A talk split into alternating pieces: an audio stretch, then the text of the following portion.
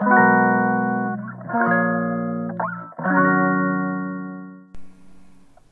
んばんは。ヨガ講師の倉本々子です。ヨガじゃない話お届けしていきます、えー、夜になってしまいました。今日月曜日の夜ですね。普段は月曜日と木曜日の朝になるべくね配信するようにしているんですがなんで月曜日と木曜日になったのかちょっと忘れてしまいましたができたらね週に2回、配信するように心がけてます。はい、よろしくお願いします。このチャンネルはヨガ講師の私倉本々子が、えー、ヨガじゃない話をするっていう風なテーマを掲げたチャンネルでして、えー、じゃない話日常の中で感じたことや思ったことを、えー、とてもねゆるくねあのながら聞きにちょうどいいなっていうぐらいのテンションで話していくチャンネルになっております。いつも聞いていただいてありがとうございます。こんなにねあのゆるゆるなねチャンネルでなんかもうプライベート感満載っていうか特になんか何の tips もないなんかためにならないラジオをね 聞いてくださっている方がこんなにもたくさんいると思うとなんかこれみんな知り合いだと思いたいっていうか 逆に知り合いじゃないとしたらえどんなメリットあって聞いてくれてんのかなっていう思うぐらいちょっと緩いですよね普段。私自分が喋ったラジオを振り返って聞くっていうことがまずないっていうかもう怖くてそんなことできなくてしたことないんですけどほとんどのこと覚えてないので何喋ったか。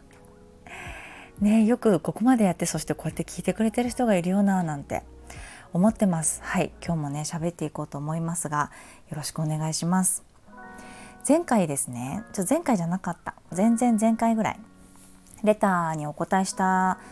えー、回がありましたね、えー、悩みの中にある本心を見つけていこうという回でレターにお返事をしました。あのごっこ遊び娘ちゃんが娘ちゃんかな？あのいとことかお友達とかになりきってしまってそれで、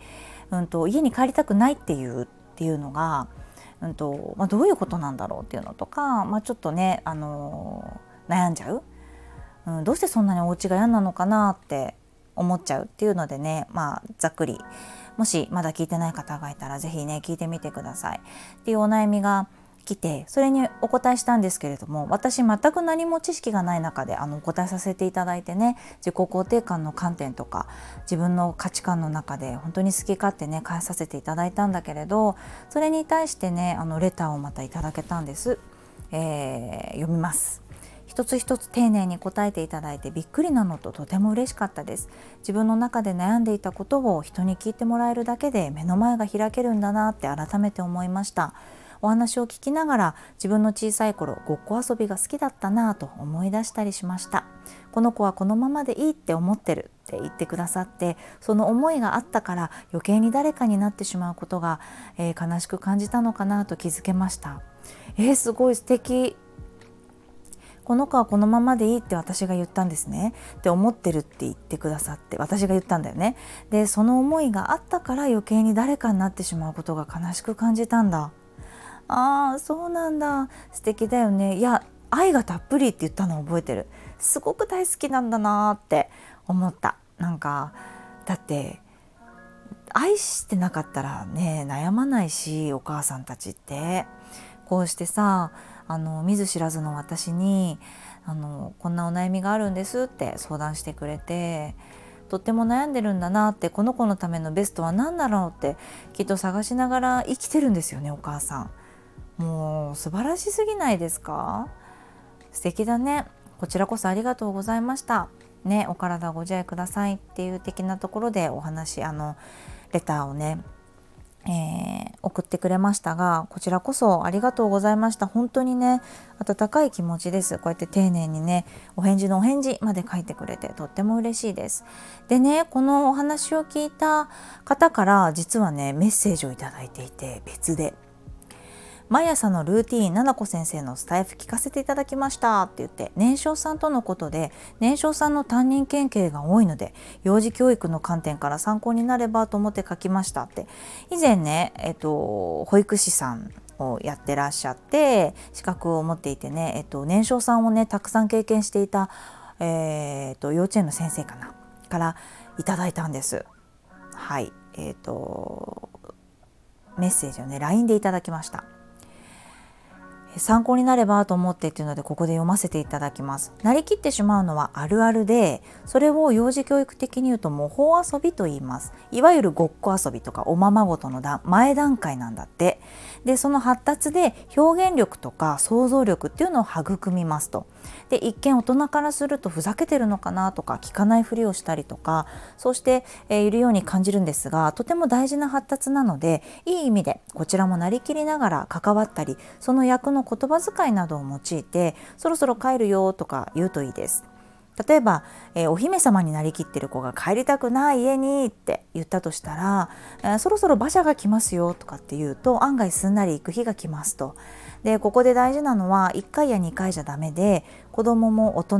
も、え、なりきってやってくれなりきってくれているかこの人も私の遊びに入ってきてくれたのかっていうのを確認とか試す見ているのでのんびり適度に関わるのがいいです。あとは年少さんは朝や登園時にあらかじめ先にお約束としてきちんと伝えてから遊ぶのも大事です。数字の3になったら帰るよとかこのあとこうだから滑り台3回やったら帰ろうねとかお約束が効果的ですって年少さんの4月5月によく見られる発達ですと。菜々子先生のおっしゃる通り今までのママやパパのきちんとした関わりがとても純粋に伝わってると思いましたって言ってくださってるね。案外ママの方が母子分離が難しい場合っていうのもありますよね。でもその子は先生もおっしゃってましたが、えー、母親との信頼感がある上での社会に踏み出して今度はそこから自立して、えー、自立立するの方ねをする成長に入っていくと思います。って伝えてくださいとのことでした。嬉しいね。すごくね長い文章をねお時間かけて打ってくださったんだと思うんです。こうやってラジオで私がお返事してたのを聞いて私が幼児教育の観点からお話ができてないから補足としてね言ってくれた。ねすごいね。嬉しいね。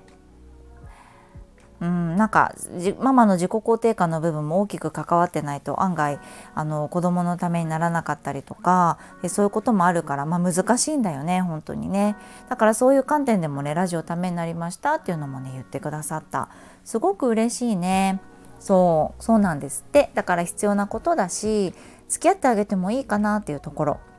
でも私がこのママのんと思いを組むとそれがいとことかなんか例えばねアリエルとかね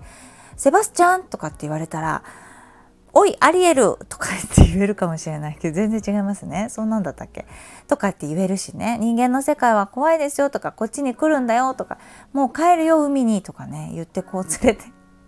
連れてけるかもしれないですけれどもいとことかのお友達になりきっちゃうっていうところであれ？って思ったんでしょうね。でもその子のそれも想像力でねきっと何か憧れで素敵なところを持ってるのかもねそのいとこになっちゃったら。なんか幼稚園生の時にワンちゃんずっとなんかワンちゃんになってる子いたよ。ワンワンワンワンで。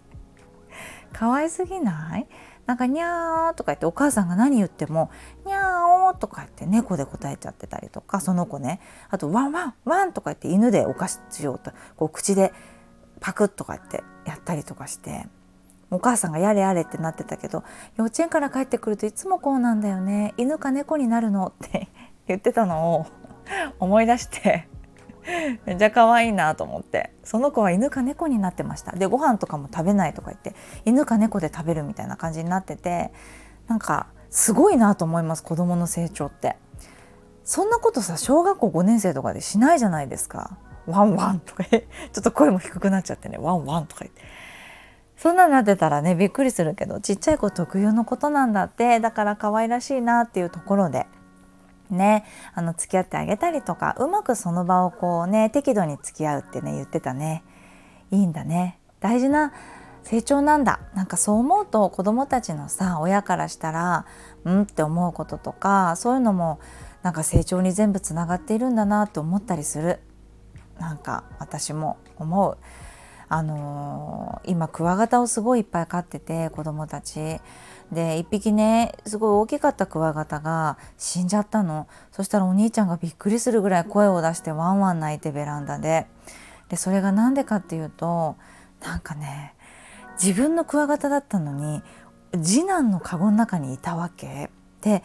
俺はやってないってそれはもちろんそうだよね。一番大きいクワガタをさ次男のクワガタのカゴに入れるわけないじゃない？お互い6匹ずつぐらいいるわけですよ。でなんかこういじめられちゃったのかなんだかわからないけど亡くなっちゃってたんだけど次男のお友達が遊びに来てたんだよね。でその子がなんかクワガタを持っちゃ触みたいとか言って持ってたんだってそれ間違えて多分お兄ちゃんの触って触っちゃってで次男のところに戻しちゃったんじゃないかなっていう話になってたんだけどそれで泣いちゃってさなんか手が一本取れちゃって本当にかわいそうとか言ってもう大泣きしてお墓作ってお葬式してくるって言ってね。で本当笑っちゃいけない話ですから。そうお葬式してくるって言って一匹手に持ってね。でも私からしたら黒くてさなんか動かないくってさ結構な大きさだとさもうちょっとなんか G っていうかなんかちょっとあクワガタって分かってるんだけどなんかねうんっていうところあるじゃないですか。でももうえんえんって本当に泣いて夕方ですよ。ほんと6時とかになってさお葬式に行くってって言って埋めてね。もうやっぱりそういう命の大切さ。っていうのも自分で取ってきてこんなになるんだったらあの自然に置いといてあげたらよかったっていうのを学んだりしてたんですよお兄ちゃん。でもそうだよねって。いろんなこと学ぶなって。これって命を粗末にするんじゃないとか動物をこうなんだろう生き物をこういうふうにしちゃいけないって線を引いて石をどかして興味をに蓋をしてやめさせることとかもできたかもしれないそれであれば虫も傷つかなかったしこの子も傷つかなかったかもしれないじゃん。でもそうやってツルツルピカピカに育てたところでどういう風になるかってわからないけれども私は虫さんもごめんなさいだしかわいそうなお兄ちゃんだったけどで切ない弟っていうほんとカオスみたいなか状態だったんだけれどなんか必要なんだなって思ったなんか残酷に見えちゃうあアリにこう砂をかけちゃったりそういう残酷性とかっていうのもさなんか子供もねあるっていうじゃないですか発達の段階でね、だからクワガタを取らない方がいいよってここまで出かけてるけどその喉のところまで。ね、でも大切にして自分のお小遣いでもう毎日お世話してるから、ね、死んじゃって悲しくってっていうのもまあ学ぶんだなって思ったりします。うん。でそしたらお葬式に行って帰ってきてで次男もついてくって言ったら「お前は来るな」ってもう恨んじゃってるからさ次男のこと。お前は来るな」とか言って怒ってさそれで。お兄ちゃんだけ行って帰ってきたら次男はなんか「俺もお葬式に行きたい」って言って「場所教えて」って言って「嫌だ」とか「自分で探せ」とかそのお葬式の 場所？なんか埋めた場所の話なのかな「自分で探せ」とか言ってて。で「いや自分で探せだって」って「どうするママと一緒に探す?」って言ったらなんか一人で行きたいって言って、まあ、次男も泣いててで、まあ、そんなにまだ暗くなってなかったからじゃあ行っといでって言って待ってるからって言ったら一人で探してきて「ママは来なくていい」とか言って言い出して、まあ、でも多分なんか私に来てほしくない理由があるのかなと思ったけどそしたら案の定やっぱり時間かけて帰ってきて泥だらけでで自分の素手で一生懸命クワガタを捕まえてきたんだよね次男。で本当は下手っぴなんだよね捕まえるのが。お兄ちゃんのが上手でお兄ちゃんに教えてもらって「ここだここだ」って言っていつも探してるんだけど多分ごめんねっていう気持ちがあったんだろうね。掘ったのかな？それかなんか両手真っ黒黒で帰ってきて「あのごめんね」ってそのちすごくちっちゃいクワガタだけどなんか「ごめんね」っていう気持ちでもう一匹見つけてきたって、うん、で言って。なんかいいのか悪いのかわからないじゃんそれってなんかお兄ちゃん的にはああいつが良かったんだっていうね僕が捕まえたあの子が大事にできなかったのが悲しいんだって泣いてたんだけどでも次男が一人で多分カゴも持たないで走って出てってお葬式に行ったはずなのにその「ごめんなさい」っていうなんか見つけたらしいのお葬式の場所をこんもりしてたのかな土が。でそれやった後に頑張って見つけないとって見つけたみたいなの自分のせいだと思ったんだよねでお兄ちゃんもそれで優しかったのが「いらねえ!」って言わなかったんだよねそれは違うだろっていうのもあったかもしれないもしかしたら俺が取ってないからみたいなでも「うん」って言って「分かった」って言って「俺のカゴに入れといて」って言って「どれ?」って見せてちちっちゃい子だったんだけど「取ってきた」って言ってあげてさやってたの。であなんかいろんなこと学ぶなと思ってなんか私もゲー気持ち悪とか思ってたんだけどね台無し今の話って思っててベランダで買ってとか言ってすごい言ってたけどあなんかいろんなこと本当に毎日学んでるなってこんななんか泣いたり笑ったりしながら子どもたちって成長過程で親がね塞いだり避けたりするようなことがもったいないなと思った。なんかお母さんの捉え方とかお母さんの柔軟さっていうところこれがお母さんの余白だったりとかお母さん自身が自分のことを許せてたりとかそういったところに関わってくるけどね。こういうのがあるとやっぱり子どもの成長過程で大事なところをこうやってなんか一緒に楽しめるというか味わえる気持ちになれるなと思っていろんなこと思いました。ね。そうちょっとなんか私もお墓行きたいんだけどなんかもう虫がいっぱいでちょっと 行けてないですけどあったかいよね。なんかもう本当に可愛くて2人が。10歳と8歳なんだけどなんでこんなに毎日可愛いのかなって思ってるんですね。何してても可愛くなっちゃうもんね。怒ってても可愛いしね。笑ってても可愛いから。なんか生きてるなって感じするんですよね。すごい自由に。そうだから何でも自由にさせてあげたいなって思ったりしました。はい。では長くなっちゃいましたがレターをくれた方でお返事をもう一回くれた方そしてそれの私に対してのお返事に対してすごく丁寧に自分の知識をね思考をやってシェア時間をかけてシェアしてくれた幼稚園の先生